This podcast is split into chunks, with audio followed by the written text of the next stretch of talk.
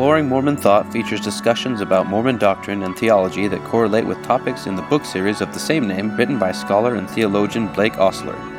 Find us online at exploringmormonthought.com and facebook.com forward slash exploring Mormon thought.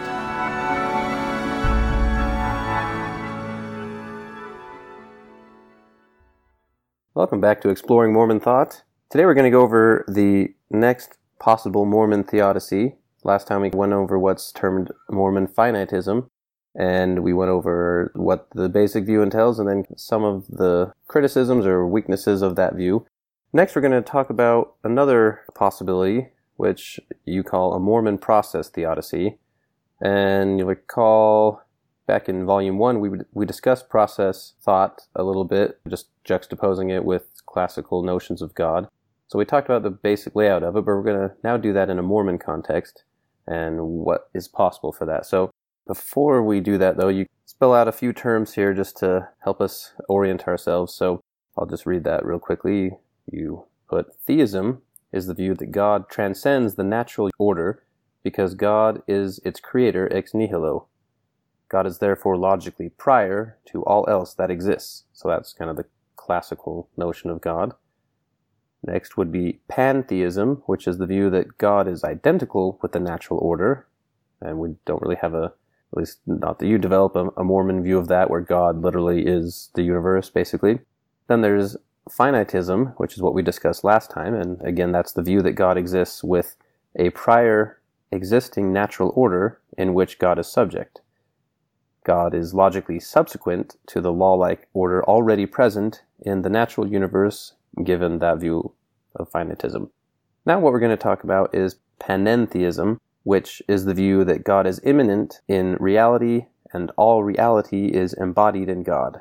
And we're going to explain what that means more, but just that for now. And then panentheism maintains that God is as eternal as the universe, or multiverse, if you prefer, and whatever order exists is a result of God's influence. And so you would say in this, God logically coexists with the universe. And that's again comparing to being before the universe in the classical view or after the universe in finite view. So now we're talking about with the universe. First, we're going to go over how Mormonism could arrive at this process theodicy. Well, I guess first, process thought also, at least in, because we're going to be talking about how this view of God and how he relates to the universe, if it is in this way, how it solves or deals with the problem of evil that we've been talking about in all of these theodicies. I guess that's what a theodicy mainly is for, is to say how these evils are happening and how God can still exist. First, you say to develop how a Mormon could come to this process view. A prominent trajectory of Mormon thought concludes that God is immanent in all realities in the universe as creative power and co-source of order in all things. And this comes from Joseph Smith's revelation recorded in the Doctrine and Covenants, section 88, which basically states that God is in and through all things as the power that gives all realities the law of their movements. That is, God is the organizing power of all things by which the universe exists as a cosmos rather than chaos because God's light is immanent in all things. I guess before we go further, define what immanence means. Immanence means that God is present to all things as power and knowledge and ability to act at that place. So God is immanent in all things. Let me give an analogy. So the light of the sun proceeds from the sun created by the nuclear explosions and fusion taking place there. And the photons travel from the sun to the earth and then they act upon leaves that create a process of photosynthesis so that the light of the sun is actually in the energy of the leaf. So we would say that the sun is immanent in the leaf in, in the, the fact that it is present in the power and life of the leaf by analogy. Makes sense. All right, and now we'll kind of track the trajectory of a few Mormon thinkers and how kind of their thought can lead us into a Mormon version of this process theodicy. And well, I guess up front. So process thought is something that has mainly attributed to a person named Alfred North Whitehead and was further developed by Charles Hartshorne. They came from evangelical backgrounds or, you know, something along those lines, believing people that came up with this kind of on their own views of like science and logic and philosophy and stuff like that. So this is not something directly from Mormonism, but Mormonism could adopt at least the major points of it. This is kind of how we could get to it. So the thinkers are the Pratts, Orson and Parley Pratt, and B.H. Roberts. So we'll start with the Pratts. You say the Pratts adopted a form of what's called panpsychism, which is the view that mental properties are inherent in all physical realities to some degree. They viewed the nature of intelligences as defined by their ability to be interpenetrated with and give some level of active power by the light of God that is in and through all things. However, the intelligences also eternally have some level of active power on their own, so they're kind of to some degree of self determining. And again, so intelligence intelligences we're getting, you know, just in Mormon thought, that is the idea from Joseph Smith that the basic constituents or intelligence, the things that things are made of, is it's called intelligence and it's uncreated and is coexistent with God, meaning it's eternal as well as God is eternal. The Pratts just have this view that all levels of existence have some sort of, not will, I guess, but volition, or I don't know what you'd call it. So, in addition, each of the intelligent particles acts upon and influences each other. Human intelligence and individuality arose only with the organization of these more basic intelligences. Thus, they held that human intelligences had a beginning when they were organized by God to form spirits.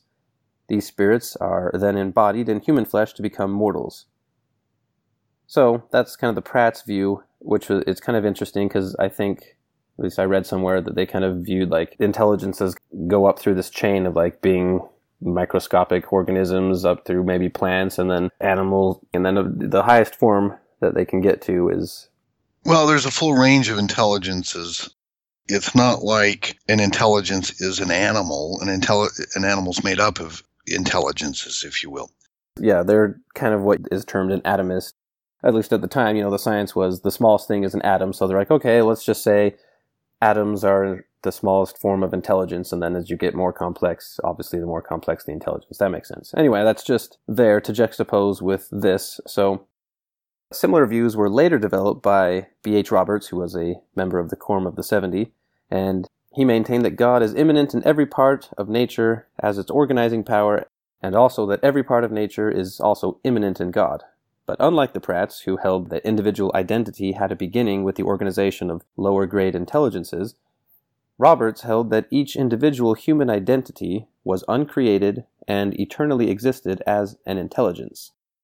So it's kind of, I mean, this is like a philosophical term, but it's kind of this idea of the Cartesian mind, or basically the, the, the mind of man. You get this from Joseph Smith's teachings that the mind of man has always existed as far as we are concerned, you know, our individual selves.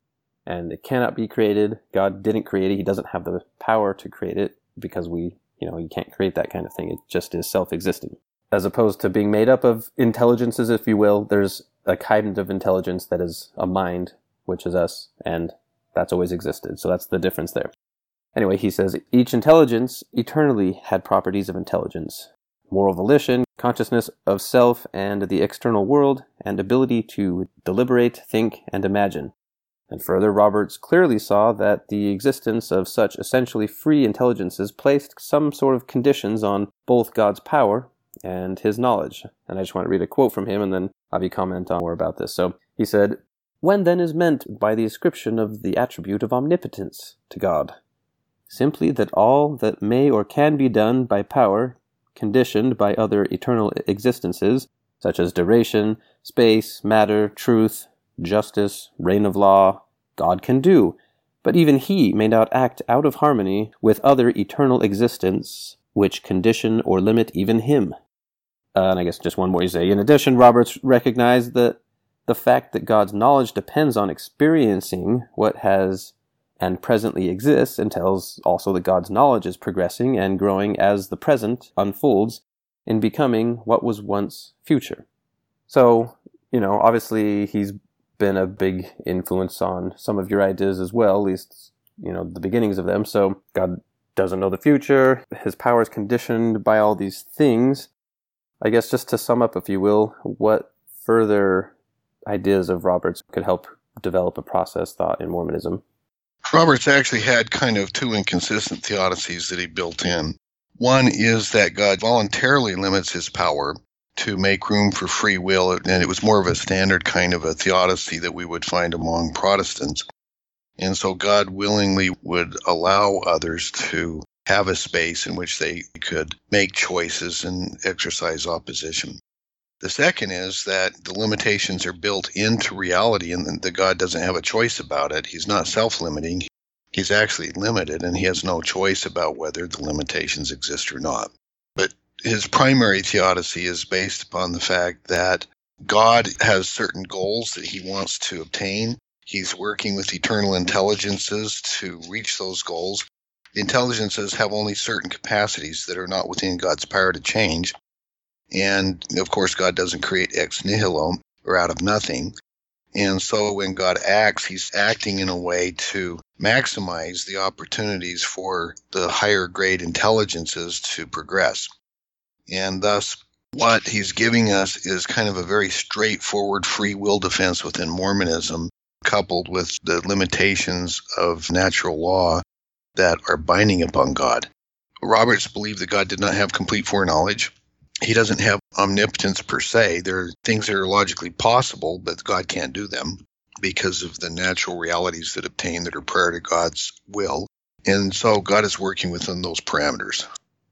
I mean, this will be evident, but it's important to get out in front here. So, in process thought, if I haven't said this already, because of the nature of God's power is not what I guess you'd call physical, or more importantly, it's not coercive. It's only persuasive, meaning God, I don't know, we'll get to this in a minute, but we'll just define it here. So let's say that the source of, I don't even know, I don't think we could even call it power, perhaps, in process. Basically, God's power is not power per se that we would think about it as in power over something, but it's more like power to persuade, maximal influence, if you will. Um, and I guess a good analogy would be, or just something to think about is, let's say you have an, an opponent and there's physical power where you could overpower them and or physically you know make them submit to you and then they're doing it but they're begrudgingly and they're not really on your side. They're just doing it because you have power over them. Or there's persuasive power. If you could win their heart and their mind then you know that's a morally superior version of what we call power and it's actually you know actually more effective because you've actually had more influence. Anyway that's kind of the idea some of that will get better explained here when we go over this next part. So this next part is you lay out the basic commitments of what would be entailed in a Mormon process theodicy. And I mean, I'll put this in the notes because you'd probably have to read it to get the most out of it. So make sure you read over it, but I'm just going to read it so that we can talk about it. Does that work for you, Dad? I actually believe that's the best way to proceed, and then we can kind of comment because what I'm doing is kind of setting up the basic metaphysical commitments that are inherent in a Mormon process view. This is not a standard process view. This is a Mormon process view. It is based upon the insights of the Pratts and B.H. Roberts, and that, that are based upon their reading of Joseph Smith's revelations. So I'll just start reading that, and then yeah, you can interject where you want. Uh, just like you said, given the basic commitments of Mormon theology, we can elucidate a complete and what you say is was what you believe a generally satisfying process theodicy.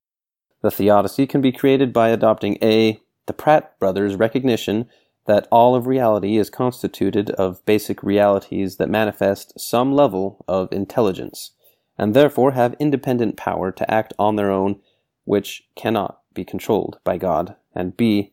Robert's recognition that such limitations condition God's power and knowledge, and c. the recognition of both the Pratts and Roberts that God's power is always exercised as co-creative power, so that God cannot unilaterally bring about any state of affairs without cooperation of the eternal realities with which he is working. The basic structure of the process theodicy to deal with the global argument from evil is as follows. Number one, God's purpose in organizing the world is to bring the intelligences to share the fullness of His glory and thereby to deify both the personal intelligences and the entire world to the extent each has the capacity to receive God's light in order to maximize the flourishing and enjoyment of experience of each reality in the world. you know, you'll recognize some of that's from the book of Moses. It's his work in the glory to bring to pass the immortality and eternal life of men. So that's God's purpose overall. All right, then two, there are eternal realities with which God must work to achieve his purpose, including a continuum of intelligences that ranges from those essentially having some minimal level of freedom for the simplest low grade intelligences. You know, we can think of that as just actual basic realities like atoms, molecules, that kind of thing, all the way up to full moral and self determining freedom for higher level and complex intelligences, namely us, I would imagine. Number three, God acts in relation to intelligences of all grades by granting the grace of his immanent light, which A may be incorporated to a greater or lesser extent into becoming in each moment of each entity's existence. B provides co power to each basic reality to become part of an organized entity abiding a law like governance. C. Provides a vivifying energy to the extent accepted by that entity. D. Provides an organizing co-power which empowers high-grade intelligences or persons to organize their experience into a synthetic whole of conscious experience and have capacity for free will to act as a self-determining agent. So let me break that down right now because it's going to get complicated if we don't. So take a piece of paper and write four lines of dots with five dots across, and then draw lines from each dot to all the other dots.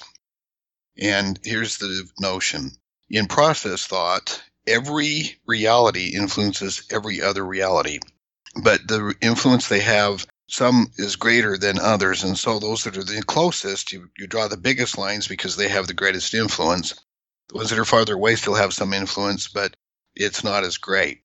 And then you put at the top a huge dot, and then you have this general light that is cast on every single dot by the dot that's up at the top. It'd be nice if you had a light just put up there that casts light on everything. And so we'll call that God's general lure. What God does is he gives his initial aim, which is a lure to everything, to adopt his will for what will occur with that individual moment. And so what happens essentially is that God is the greatest influence on every single reality, but every single reality is related to every other reality. And that's just a moment.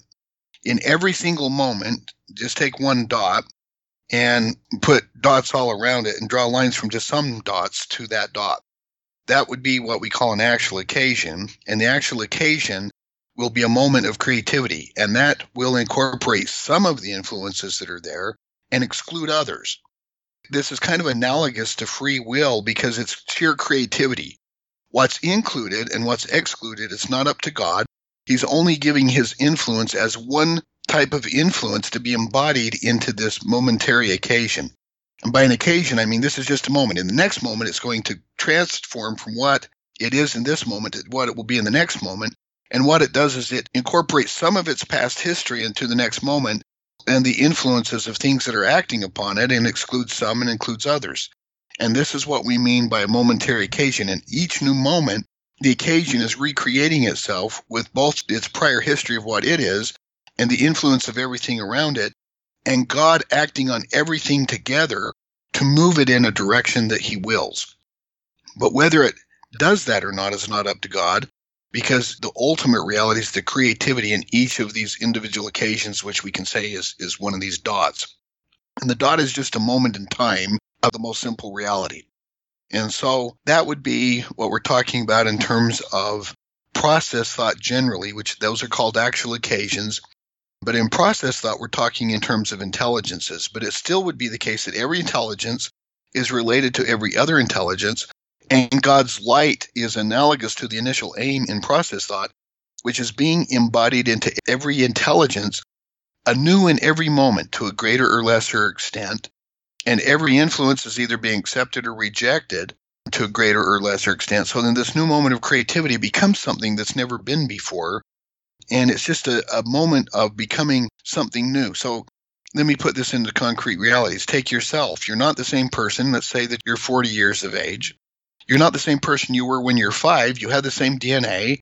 There will be some remnants that are left over from you at age five, maybe some memories that have continued, probably altered somewhat from when you were five. there will be molecules in your body that are really descendants of the ancestors of when you were five, but you're not the same person. And each new moment, you're becoming a new person. And people like us in process thought are called conglomerates. That just means a whole bunch of occasions put together that then the dominant mode of acting for that occasion is not each individual acting on its own, but there's an overall direction that they follow from their past. And so a person would be this conglomerate. What we're saying is that as a certain level of organization, the intelligence has become sufficiently complex in the organization that the kind of consciousness that we experience as human beings arises. So, what we would say is that it arises from the complexity of the brain and the neural cortex because of the kind of organization, and the brain just happens to be the most complex reality that we know in the entire universe. And this is true. The human brain is the most complex and the most highly organized reality that we know. And so consciousness at this kind of level of organization arises to be the consciousness of a person that gives rise to a new level of free will and a new level of choice and a new level of consciousness. So that's what's being packed in there. All of that's packed into that what we just said. All right. And then number 4 is this is important. God cannot of metaphysical necessity unilaterally coerce the intelligences of any grade to receive his light, and therefore the action of God's light on the world is necessarily persuasive and alluring rather than coercive and controlling. In addition, persuasive power is generally morally superior to coercive power. For example, if you look up Doctrine and Covenants 121, verse 41, is that where it talks about the power of the priesthood being by persuasion, or is that something else? It talks about the power of love unfeigned. What it says is no power influence can or ought to be maintained by virtue of the priesthood, only by persuasion, by long suffering, by gentleness and meekness, and by love unfeigned, by kindness and pure knowledge. So what it's saying is that when God exercises his power, and most people don't get this. This is the amazing thing about the power of the priesthood. The power of priesthood is the persuasive power of love and kindness and meekness and gentleness. That's the real power. That's the greatest power in the universe. That's the power of the priesthood. And so when God acts, he acts in this way because it's not merely the greatest power in terms of the most forceful power or the greatest and most efficacious power. It is the greatest power because it is the most effective power in terms of God's overall purposes and plans. The only way that we can bring about what God is up to is through this kind of loving kindness that Joseph Smith said would be the defining reality of the power of the priesthood, which is the power through which God acts. Okay, great.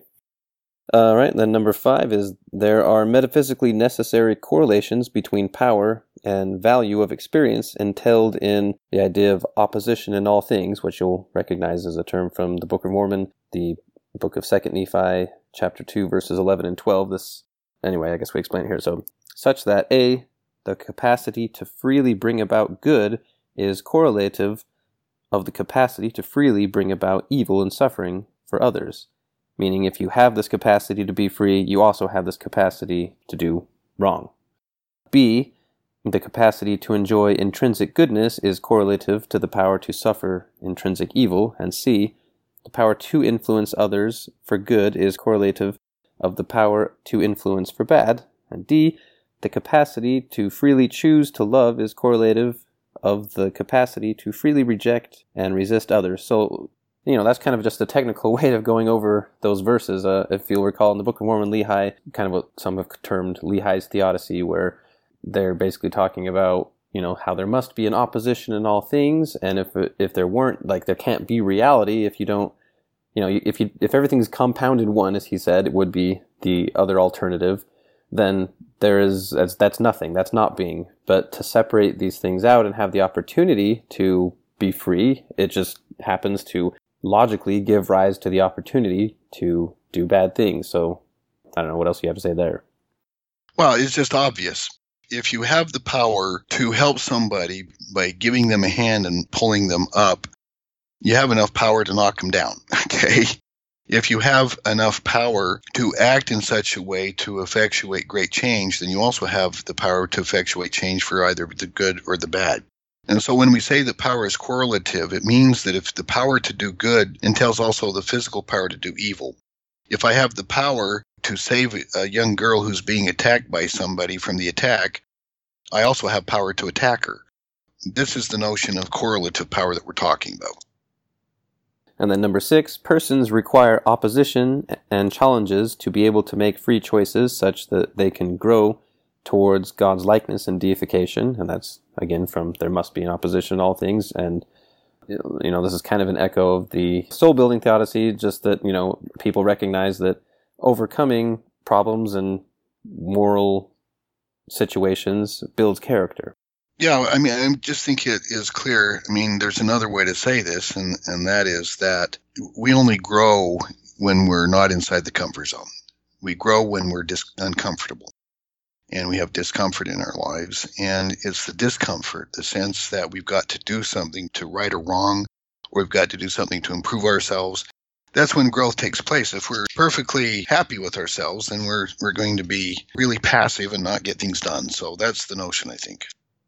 Uh, and then seven, God acts in the world by seeking to persuade individuals and every aspect of reality to actualize the optimal realization of possibilities that are open for them to co actualize.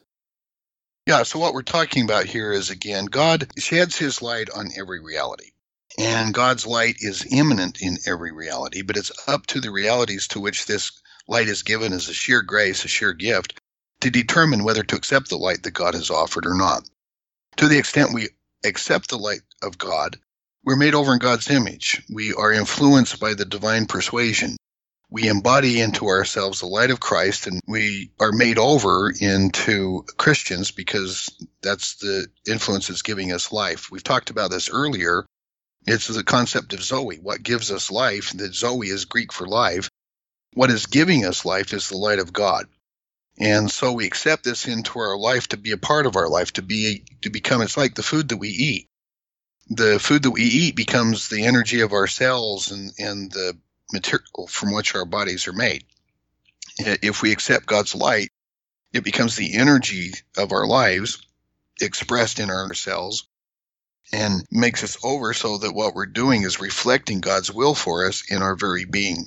Now, when we say accept the light of God, what we're saying is to be open to revelation, to be open to that influence, and then to be open to reflect what God would have us do, to bring about loving acts so that we reflect the love of God that is being given to us through the light of God. And that's the kind of thing that I think we're talking about here. And then number eight, the process of integrating God's light by which the world is glorified fully with celestial glory and persons are deified with a fullness of divine light is an eternal process that was ongoing before this life and continues into eternity after this mortal life. It cannot be brought to a fullness of fruition in a single mortal lifetime because God's glory is an ever increasing expansion of possibilities, and there is no upper limit to such progress by its very nature.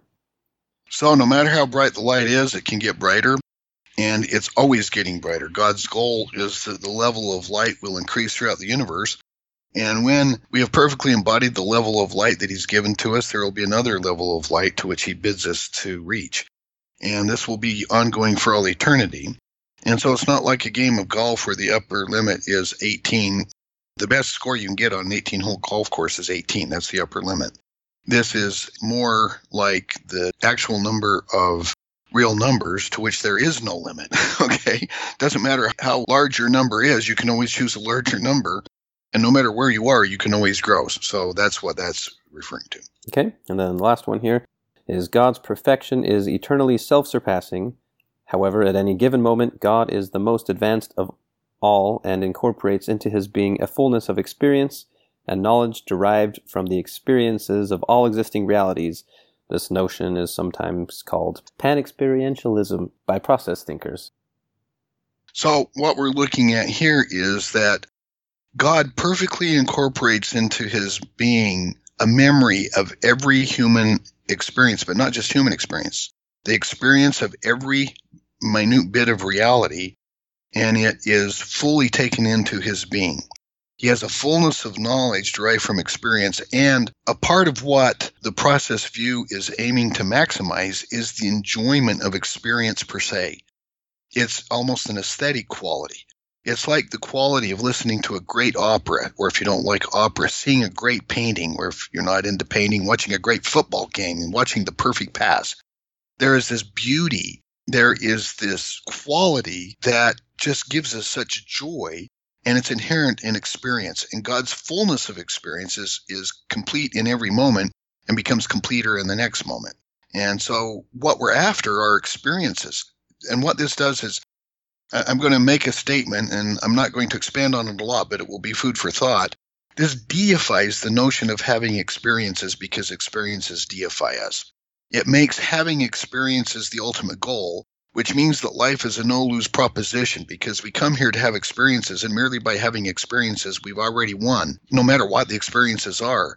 Every experience is for our good, according to Section 121, and will be for our benefit imagine having a fully conscious experience where you're just taking in the, the fall colors or you're looking at the ocean or you're you look into the eyes of your child and you see the beauty of the life that, that has been given as a gift and created or you look into the eyes of your wife or your husband and you see the most amazing person possible that's the kind of experiences we're talking about these kind of the apex of all human experience and god enjoys our experience he participates in it it's a part of his experience.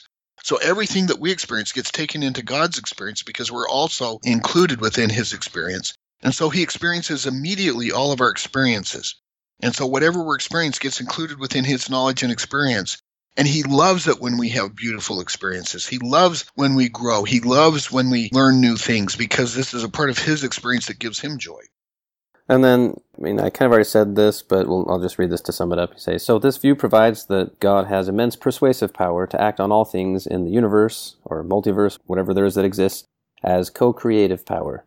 However, God does not have coercive power. Not that he's self limiting, like in some views. You know, it's not like he has the power and he's just choosing not to exercise it because it's his plan. The power of God is not a coercive power on this view. God acts by granting the grace of his light, which he offers for incorporation into individuals to the extent freely accepted to a greater or lesser degree. This light conveys knowledge, intelligence, information, vivifying power, which vivifying is life, you know, power of life, and organizing energy. However, it is only one influence among many to be chosen to be incorporated into the experience of the intelligences. And I think, you know, this can make sense to us, obviously, uh, often in, I mean, Christians too in general, but in Mormonism, you know, we often talk about the still small voice, or, you know, that's how God communicates to us through the Holy Spirit.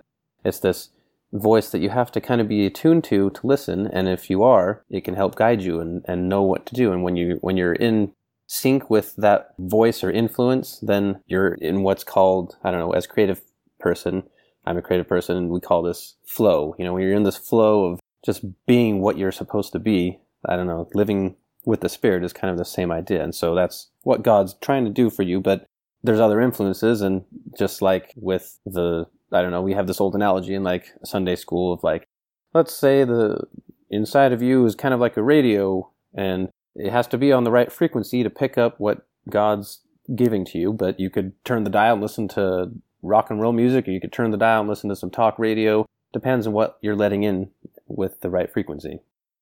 And think about it this way. I mean, when we are feeling the Spirit, we're feeling the beauty and joy of God entering into us and making us over in His image. It's an amazing thing. Now, there's also this sense, and, I want to emphasize this given persuasive power, process thought predicts and, and requires that change occurs over long periods of time because the individual intelligences only partially embody the lure or the aim that God has as the influence that he gives to each moment or each intelligence. And so it takes great amounts of time for large changes to take place. What process thought predicts, as, as a matter of fact, is that change in biological systems will take place through an evolutionary process over vast amounts of time. So this is a philosophy that arose and in part was reflecting a, a recognition of the theory of evolution and asking two things because it arose because Alfred North Whitehead, who is kind of the fountainhead of this view, he was at Harvard when he developed it. He was familiar with, he, I mean, he was a great mathematician and, and very familiar with physics. It was asking, what are we talking about when we're now talking about the most basic realities being both a wave and a particle, and that we can't really predict where it is given both the velocity and location at the same time? So he was aware of quantum physics. He was also aware of the theory of evolution. So what he's doing is coming up with a theory, a metaphysical theory, that is explaining the new physics and that is consonant with the biological sciences. And so uh, I wouldn't say that he came up with this metaphysic, then he predicted there'd be evolution, and then evolution was discovered. But they were kind of developing together, if you will. They were having a, a symbiotic influence on each other, is the way to put it. And what that means is, is they were just mutually influencing each other.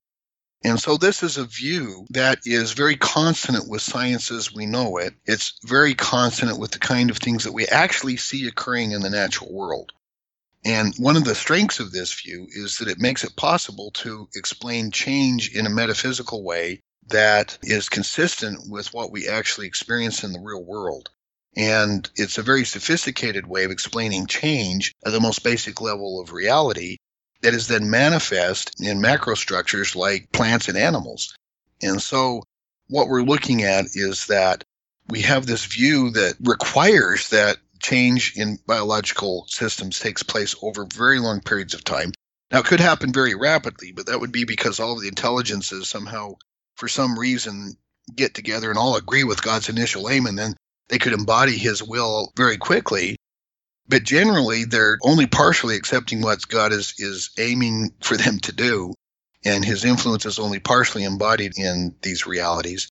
And so it just takes a long time to realize his will over aeons of time, his will will be realized, but it could take a while.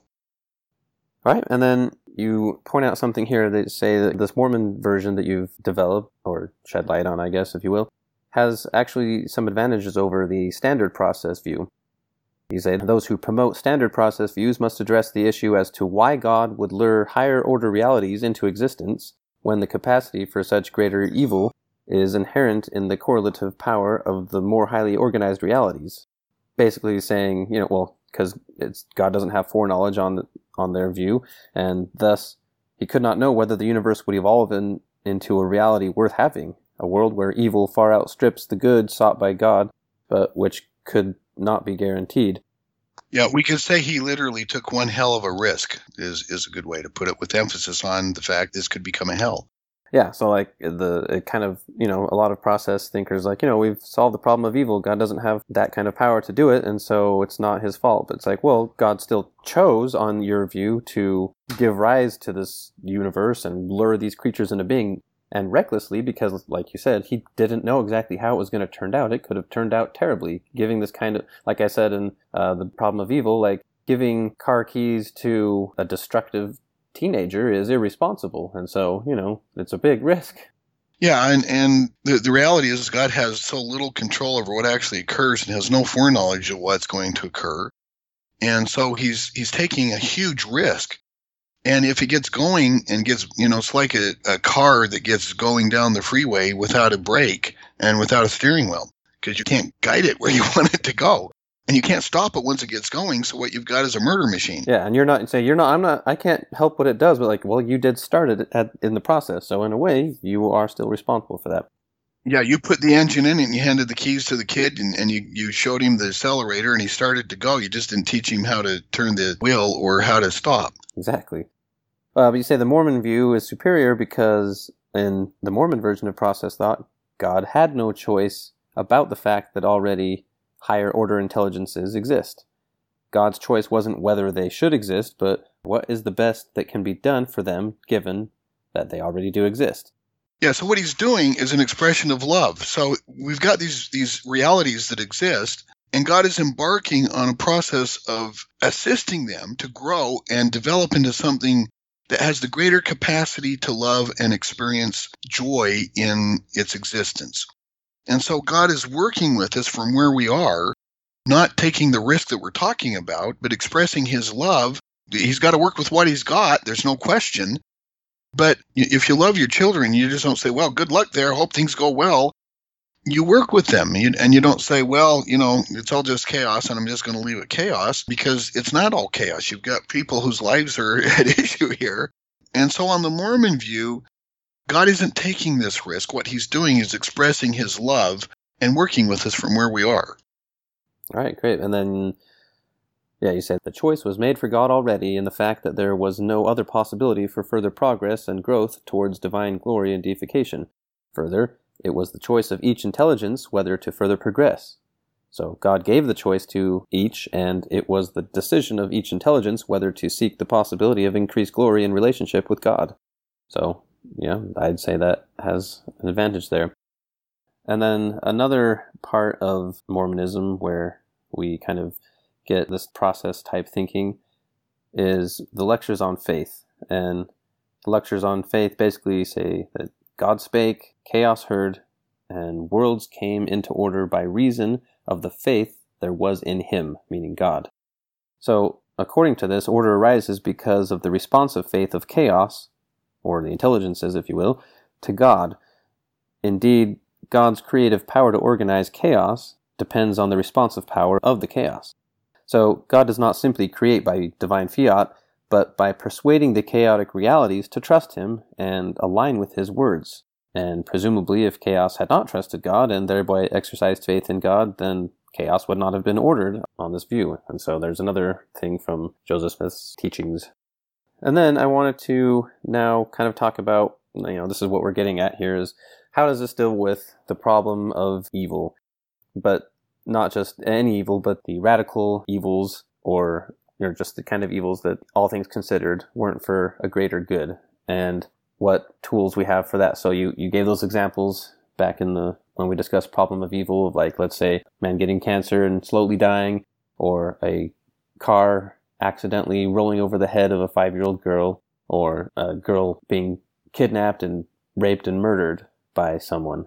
So how does the God on this Mormon process view deal with that? I mean, say anything you want before, but where you kind of you've given an outline of a almost logical argument form or something like that, and I want to read through it and then have you talk about it. But this is different than what we talked about before, going through each piece. This is how we deal with evil specifically on this view, especially these un- unjustified evils, if you will. The greatest virtue of this view, it seems to me, is that it simply dissolves the problem of evil. There can't be a problem of evil because the evils that exist are easily explained. For instance, let's begin with the background information um, that is given. Rachel Runyon's death is not the end of the story because she's an eternal reality. And if we take that as the background, then the fact that she doesn't live a long time isn't decisive of whether her experience on earth is a terrible tragedy or not, because it isn't the end. So the greatest tragedy isn't death. The greatest tragedy is failure to grow and learn. Let's then take her death. She's a, you've got a, a four year old girl who is kidnapped and she is then bludgeoned and raped and dies. How do we explain that? Well, given the fact that persons inherently are free and the fact that God acts by persuasive power and inspiration, he simply couldn't stop the murderer without the murderer's cooperation. The murderer had open to him options, one of which was God's influence on him to be a good person and not do such things, but he also has the power and the free will to simply reject God's options that are offered to him. Well, you're saying, well, couldn't God have stopped him? And the answer is yes, if he'd cooperated. But the fact is, he didn't. Let's ask the basic question well, what could God do? Couldn't he interfere with his brain function to make it so, like, he couldn't form the ideas, for instance, to commit these kinds of acts? And the answer is that God may have even attempted to do so, but brain activity may not always be open to God's persuasive influence with such great speed on the process view. It takes time, and whether the molecules and subsystems of the brain will respond to the lure is up to the creativity of those basic realities and God doesn't control them. So sometimes it may work, sometimes people may be influenced or inspired not to do evil things, but that's not the way it always is because people are also free to shut out the light of God that's being offered to them. God didn't have foreknowledge that the act would occur, and his persuasive influence therefore must begin when there's a clear plan that is created. It's not like he could plan from all eternity and begin now to influence him because that it just that just isn't available. The bottom line is there just wasn't enough time, and given the evil propensities of her murderer, God's persuasive power failed in this instance, even though undoubtedly it was present and seeking for the best outcome. The same explanation would be given of the car that rolled over my friend's daughter. The natural law of gravity is a very powerful natural force. And if he could get all of the entities in the car brakes to cooperate, then the car brakes would not have given way. In fact, the brake was probably never set, but gravity just overcame the inertia at rest of the car at that particular moment, began to roll backward. Couldn't God stop that from occurring? And the answer is, well, sometimes he might be able to if the basic realities cooperate, but generally they're not going to. And it takes a good deal of time for, again, for God to be able to bring about those kinds of results. So it's easy to explain even radical evils on this view because it simply dissolves the problem. God does not have the kind of power necessary to stop these events from occurring, even if his maximal power is exercised to stop it. And I want to say something else. On this view, God is always doing the best he can do. okay? It's just that the best he can do just isn't good enough sometimes. Evil things happen even though God's doing the best he can do. Now, contrast that with the view where God's doing the best he can do and these kinds of radical evils occur anyway. So we'd say, you know, God's doing the best he could do. On average, 10,000 people a day were, you know, went to the ovens in Germany during World War II, the Jews. The best that God could do on the process view is allow, you know, he couldn't stop it. There was no way that, that he had the power to stop that from occurring. So the best he could do was 10,000 Jews a day in the ovens. On the other hand, we want to say on the traditional view, the best that God could do was to agree that it's okay for 10,000 Jews to go to the ovens. Which view is morally preferable? Clearly, I think the process view is morally preferable. It gives rise to other problems, but I'd rather have a God who's doing the best he can do and can't stop that than a God who's doing the best he can do and thinks that's just okay. Yeah. So now I'm going to read through this argument, and it is an argument and in argument like logical form, and so you probably have to read it to get the full effect of it because some of the things refer back to other parts of the argument to make sense and you know you have to be able to read it to do that rather than me go back and read everything that it's referring to. All right so what we're going to now talk about here is kind of a global response of how god would respond to the problem of evil on this process view. One god is almighty omniscient all good and exists. That's kind of what we're trying to prove here i guess or that's just the basic thing we're starting with. Two God is conditioned by the existence of co eternal realities such as A. Inherently free and self determining intelligences, which are necessarily existing selves. B. Chaotic mass energy. C. Metaphysical and moral principles of love which require that God only act persuasively. D. Physical laws or regularities defining how low grade entities act. And then 3. God is almighty if he can potentially persuade the optimal realization of potential among states of affairs, i.e., power to bring about all states of affairs that are consistent with there being other eternally existing realities. And then four, an omniscient being knows all that is knowable up until now. And number five, a perfectly good being prevents all evils and promotes all good it can without thereby preventing a greater good. And then that brings us to six, moral evils occur and God is not responsible for them because A, Human nature is uncreated. B. Humans are inherently self determining and categorically free, so that God cannot unilaterally bring about human choices. C. Humans are morally imperfect and potentially perfectible. And D. God's purpose in creation is to provide the opportunity for intellectual and moral development of persons and glorification of the world. E. Moral opposition is necessary to moral development. F.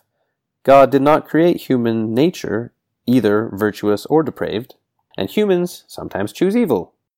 H. God is justified in not contravening evil moral choices.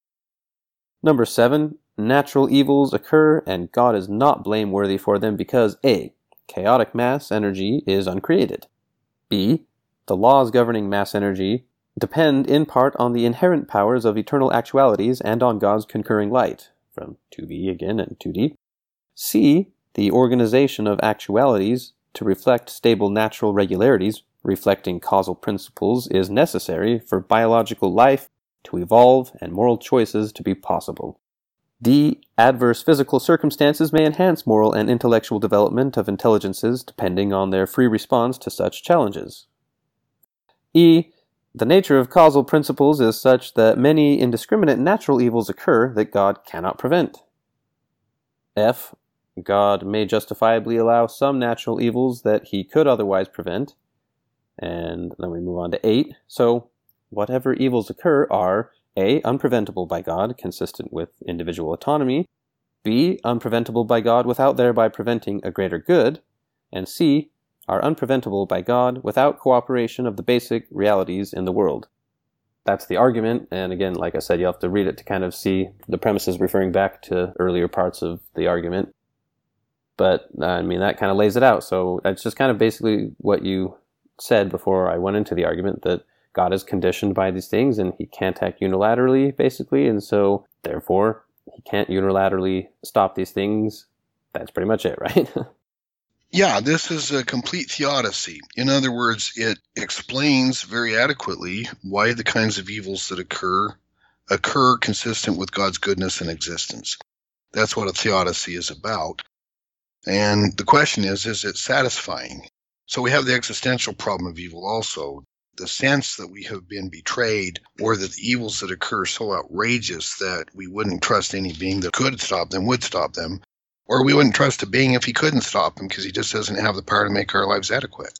All right, so now, well, obviously, we have to talk about some criticisms of process theodicy.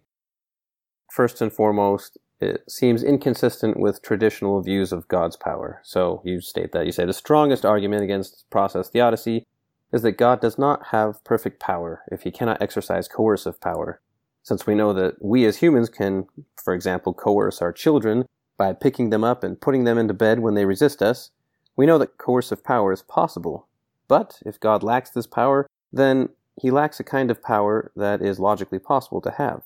And we can add it may be a kind of power that it would be good to have because, you know, if children are going to run out into the road and we see it and we can stop them from running in front of a car, we're going to do it every single time.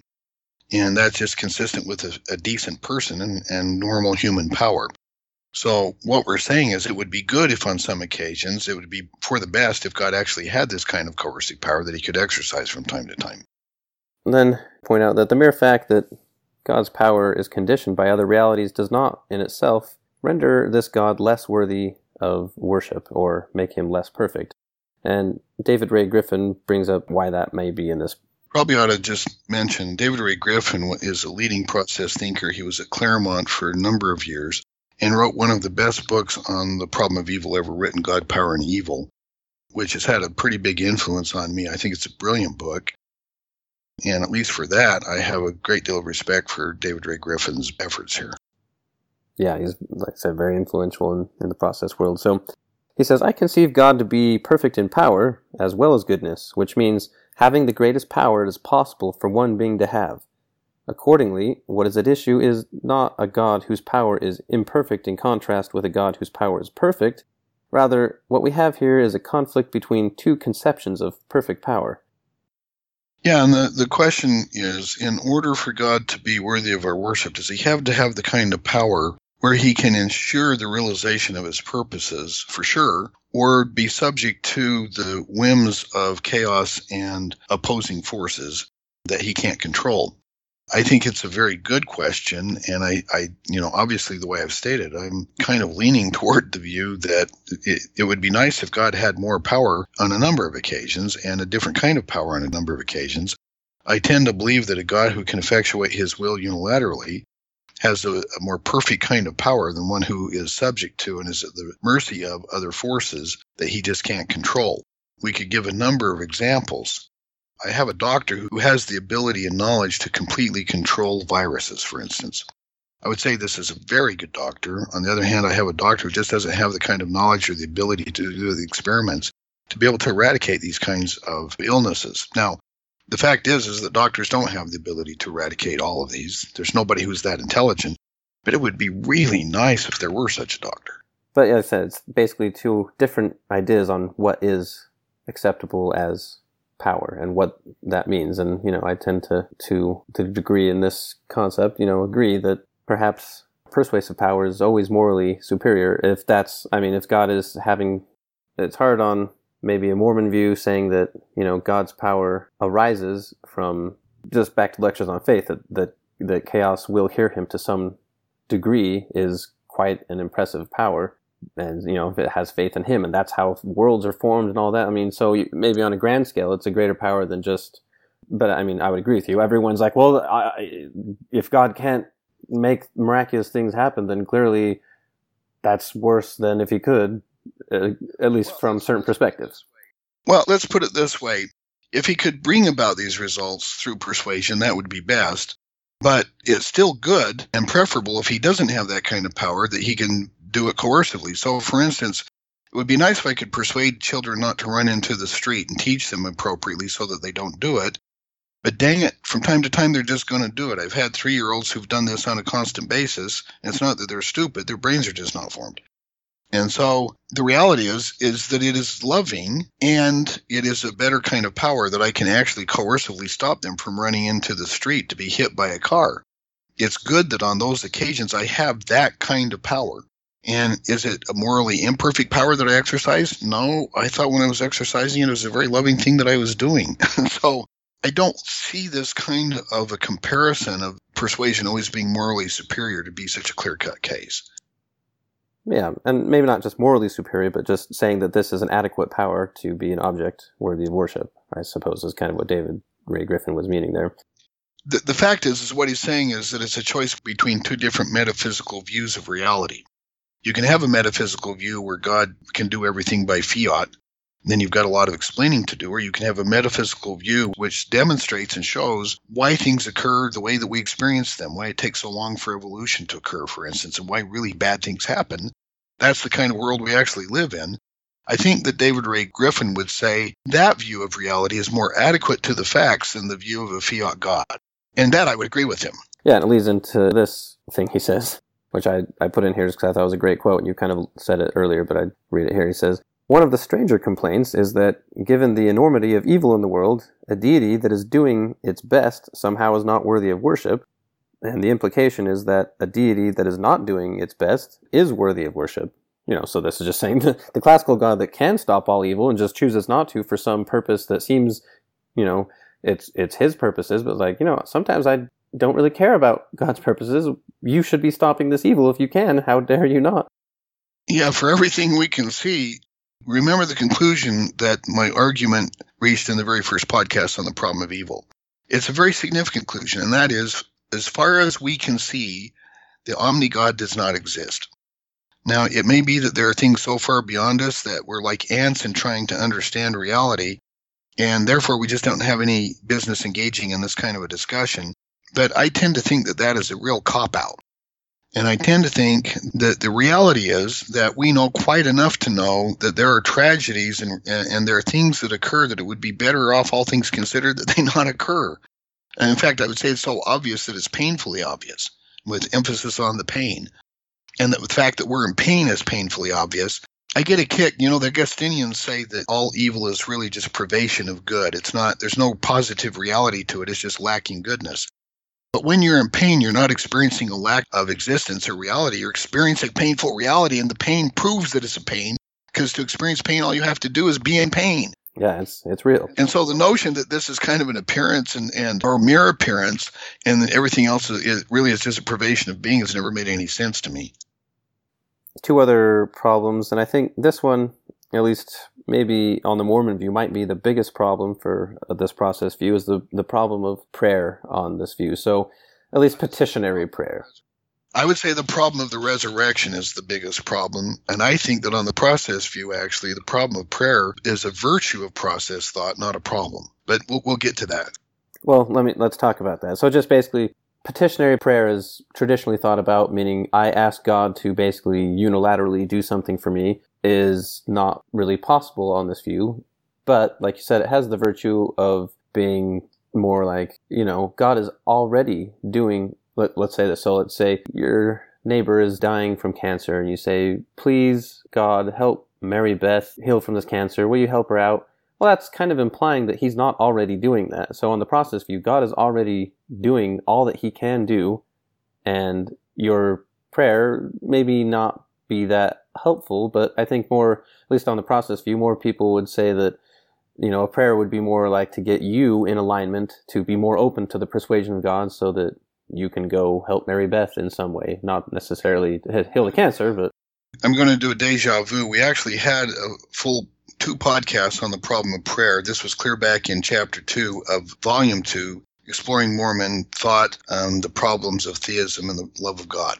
And we talked about the problem of prayer there, and the problem consists in precisely the fact that you've mentioned God is already committed to doing the best that He can. He doesn't wait for your prayer to do it. And so the supposition that He needs your prayer in order to effectuate His will, at least on the traditional view, is just nonsense. It doesn't make any sense at all. Here's where the great virtue of process thought comes in, I think. The capacity that God has to effectuate reality in the universe depends on our cooperation and our influence. When we pray, we are adding our influence to God's. And so by praying, we are empowering God, who is empowering us, to bring about results that otherwise may not be achievable. On this view, petitionary prayer makes a darn good deal of sense simply because we may create a possibility for realizing what we desire to have effectuated by the prayer that just doesn't exist without us cooperating with God. And corporate prayer makes even more sense. By what do I mean by corporate prayer? large bodies of people praying together and all adding their influence to the prayer so that they are all influencing reality to bring about a certain result. The perfect expression of this is the prayer circle in the temple, where everybody is united and all of their prayers are united in one. And so, on this view, prayer empowers God to do what otherwise could not be done. I think it's a, a marvelous view of, of petitionary prayer and the only one, frankly, that's ever really made sense to me. All right, great. And then I don't want to spend too much time on this one, but also just scriptural issues. And just, you know, it seems that there are several times that the authors attribute things that would have to be coercive acts to God. For example, it'd be kind of hard on this view to see how God could part the Red Sea, or like you mentioned, the hardest thing that I think is the biggest problem for Christians is that for example, Jesus performed miracles. And to perform a miracle, you'd kind of have to have things happening fast and, you know, at once. And so I'll just read this. You say, on a process view, miracles would probably be defined something like the loving persuasion of God remarkably influencing a situation or intelligence in an unusual way that is contrary to expectation based on common experience. But the thing is, that can't happen at will for God. So the biggest miracle of all, the resurrection of Jesus Christ, seems like he couldn't quite do it, you know? Yeah, I mean, there, there's ways you could maybe make it work, but it, you couldn't say, I'm going to make this happen in three days. Like, the best argument for the process view on the resurrection of Jesus is that the kind of life he had led so fully embodied God's will that there was this remnant of this power still residing in his material body. And so he was able to persuade the constituents of his body to reorganize themselves in order to be uh, able to carry out life. The problem with this view is that that would give us a continuation of mortal life, not the kind of immortal life and glorified being that we find Christ appearing as. I mean, I just I don't see any way to explain what the scriptures are actually claiming occurred. Let me compound the fact by the fact that it's not just Christ who resurrects. The view of the scriptures and clearly, the view of the Mormon scriptures is that we will all be resurrected. I see no way that the process thought can accommodate that that notion of a miracle where it occurs all at once. Now, I guess you could argue maybe the resurrection will take long periods of evolution in order to effectuate it so that we actually have glorified bodies, but that's not the way the scriptures lay it out. Now, let's talk about scripture and revelation because that's one thing that the process view actually makes sense of. In fact, my view of co creative participation as the basis of revelation is a process view of revelation. And we find this in Scripture, where we find human views that are expressed along with the divine influence of revelation that enlightens people.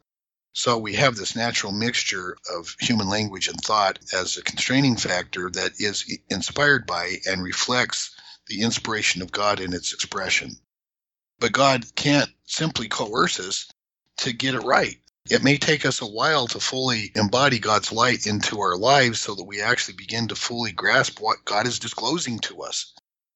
When it comes right down to it, I think that the process view makes very good sense of the actual reality of what we have in Scripture.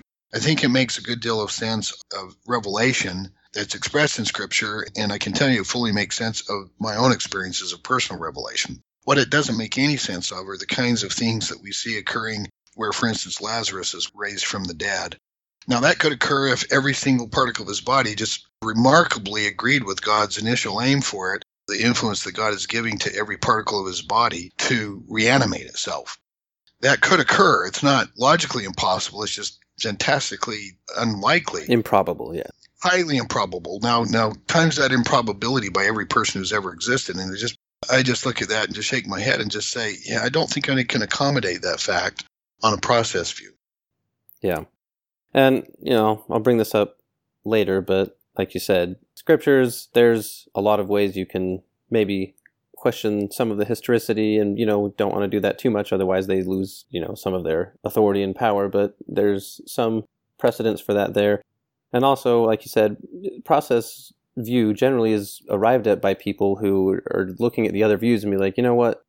I'm sorry, this there is this evil in the world, and if there's a God that could prevent it and he doesn't, then he's not a God I would want to be associated with. And so, at least in my experience, one of the main draws of process thought is that for some people that may have otherwise been atheist, process thought gives them a God that they can believe in. And I'm not saying that, you know, that's a consolation prize for people that just want to believe in God, but it does provide people with something that they can believe in as opposed to this omni god which you know is abhorrent and kind of a monster. Yeah i think that the process view is clearly superior to every form of classical theism that accepts creation ex nihilo or creation out of nothing. Every view that would give god the kind of power to stop the kinds of radical evils that we see occurring and just have his will unilaterally recognized in the world the greatest virtue of the process view is, of course, that it's a full explanation of the kinds of evils that we experience in our real lives and is also very effective at explaining what we actually find in the world and the way that the scriptures are given and the kind of authority that they have. It has a hard time fitting with the kinds of facts that we've talked about. And, you know, as a result, maybe that's the challenge for the process philosophers to come up with some kind of a reasonable and persuasive way of explaining how what is explained in scripture is plausible at least to date, that hasn't occurred for me on this view. Well, I mean, they've shown maybe it's plausible, but like I said, it couldn't necessarily be exactly the way it's described because it might not have happened. Like, if Jesus gets up on the ship when the storm is going and says, Peace be still, it's possible that that might not have happened. And so Jesus would look rather stupid. it's all logically possible. It's just contraindicated by the theory that is presented in the process view. And as I said, when we consider the resurrection of every living being, most process thinkers don't believe in life after death, for instance. So, for instance, the death of Rachael Runyan is a complete tragedy that will never really, for her at least, be made up. There's no real value for her in this. And so the tragedies are not merely tragedies, they're complete final tragedies, which also I think is inconsistent with the kind of hope that is present in the Christian revelation. Now, there are Christian process philosophers who would suggest that, well, maybe we can accommodate the view of life after death on this view, but at best it's an accommodation with a difficult explanation. Does a, a Mormon process view give any more tools to work with there? Yeah, it changes it completely because remember, we begin with eternal realities that already exist as a part of the universe. And they cannot not exist, yeah. So we cannot stop existing by necessity. Yeah. yeah. So life after death is a given on that worldview because it's implicit in the very metaphysic that we've described. Next in the chapter, you kind of go over a view that's very analogous and close to process view, but it's something that's so close we want to differentiate it. So there's a, a very famous theologian, philosopher by the name of William Hasker, and he's famous in what's called open theism, which is similar to process thought, but it still maintains creation ex nihilo, well, it says, you know, God can't know the future, and so there's like free will defenses in full effect there and all that. But they kind of view God as more self limiting, meaning, yes, all these limits are still there in the kind of the same way that process does, but it's not necessarily because it's metaphysically impossible for God to use this kind of power, but that he's just choosing not to use it. And you talk about that a bit. So if you want to just kind of sum up what you talk about there in the chapter. What Hasker would argue is that open theism at least is on par with process thought because like process thought for open theists god lacks foreknowledge of the future and he hasker puts it like this but he's wrong cannot bring about or control the free acts of creatures and so hasker argues that that view absolves god because god doesn't control the free decisions themselves that are made However, what he's saying is just false. God could control those decisions. So, for instance, Rachael Runyan's murder would be very easy to just cause a local aneurysm that would cause him to black out for a while. God could do a million things to make it so that he's incapable of carrying out what he sets to carry out. And if he could have done it, then he should have exercised coercive power to override the free will of her murderer. Because that's what any decent person would have done who was there and had power to do it without any danger to him or herself. He's therefore culpable for failure to control the misuse of freedom by his creatures, given the assumptions of free will theism. So I think that any view that accepts creation ex nihilo is just going to have this problem. On that view, God is self limiting. He doesn't do it because he chooses to let free will play out. Now, it may be that God has very good reasons for not stopping the free acts of human beings. But as I said, by our lights, any even halfway decent human being who had the power to do it without risk to themselves is morally obligated to stop it from occurring. And God isn't the exception to moral obligations, He's the expression of them. And so, what I want to say is that I don't think that free will theism is even remotely on par with process thought in its ability to explain the actual kinds of evils that we experience in the world. You know, if what we're saying is, I think that people can accept this view because they can say, you know what, this is the best fit with the world I actually experience. And it's the only view of a God that I would be willing to accept because if God could stop these things and chooses not to, I rebel. I, I wouldn't worship that kind of a God. I mean, who would want that kind of God wouldn't want to spend a weekend with him, let alone an eternity. And so the bottom line is, is that there are such huge benefits to this view. It's incumbent on those who accept this kind of a process view to then endeavor to say, okay, we have these other commitments of a worldview. Are there ways to accommodate them? And as I've already admitted, yeah, these kind of things are just barely possible on the process view. That is to say, they're not logically impossible. But then I suppose a 14 headed horse with 2 million hooves is also logically possible. That doesn't make it very likely. so the bottom line is that there's still work to be done on this process theodicy, and I haven't answered all of them. But what I have done is taken a Mormon view, shown how it works within the process view, and strengthens the process view considerably in my opinion, the Mormon process view is vastly superior to the conventional process view that has been expressed by the main process thinkers. And so I think that there's a lot that can be learned by process thinkers from the Mormon worldview. And then, yeah, I just want to read these last two paragraphs, maybe talk about them a little bit, but we're almost done here. So, in conclusion, you say the real message of this process theodicy is that God cannot do it all alone. He needs our cooperation to accomplish his purpose for this world. The fact that God needs us to cooperate in his project of creating a world worth living in means that something real is at stake in our moral decisions and cooperative efforts to improve the world. We cannot sit by assured that God has everything in hand and the world will turn out just fine regardless of what we do. And then this last part I really like. You, you say, if adding our action and faith to God's light that acts through immanent persuasive influence in the world increases the likelihood of overcoming heinous moral acts, diseases, natural disasters, cancer, and so forth ad nauseam, then we are maximally morally motivated to put down this stupid book, and I guess I would say stop listening to this stupid podcast, and get to work making the world a better place as co creators of the world with God. And what's great about that, just like I said, is I don't know, I was thinking about this, and as humans, I, I don't know, I, I don't want to speak for other people, but for me personally, I guess, logically, it is possible that all this religion stuff might just, you know, kind of be made up mumbo jumbo and it, it might be bullcrap. You know, that's one logical possibility, and then the other that I'm very strongly pulled to that it's not. I, you know, I choose to believe that it's real, but the virtue of a process theodicy is this view right here that even if you were wrong, that there wasn't God motivating you to do all the things, the, the virtue of this view over other traditional Christian views and even many Mormon views is that you are maximally morally obligated to start going and doing things because you can't just sit by and say, you know what, ah, it's too bad that you know there's starving kids in Africa, but you know, I mean it's part of God's plan, and He'll probably take care of it. Everything will be fine. Uh, no, God's not going to take care of it unilaterally. It's up to us, and I find that very compelling. I do too, and I will go so far as to say that as far as the pragmatic view, one that actually works in the world, this is the best view. Not as good as the view that I'm going to present next, because it's my view, which I think is also maximally motivating. But the bottom line is, is this view that we are co-cooperators with God in bringing about reality, and He needs us to effectuate His purposes. He can't do it without us.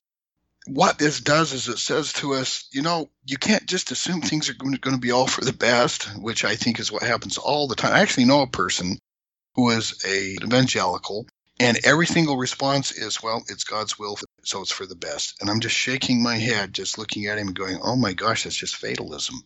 That's just nonsense. I don't know how you live a life like that, just in absolute passive resolve that nothing really matters that you do. On this view, everything we do matters, and it's all just dripping with moral significance and meaning. And the world depends upon us. And so, pragmatically, this is the view that I think is most consonant with getting Christians off their duffs and expressing loving works for others.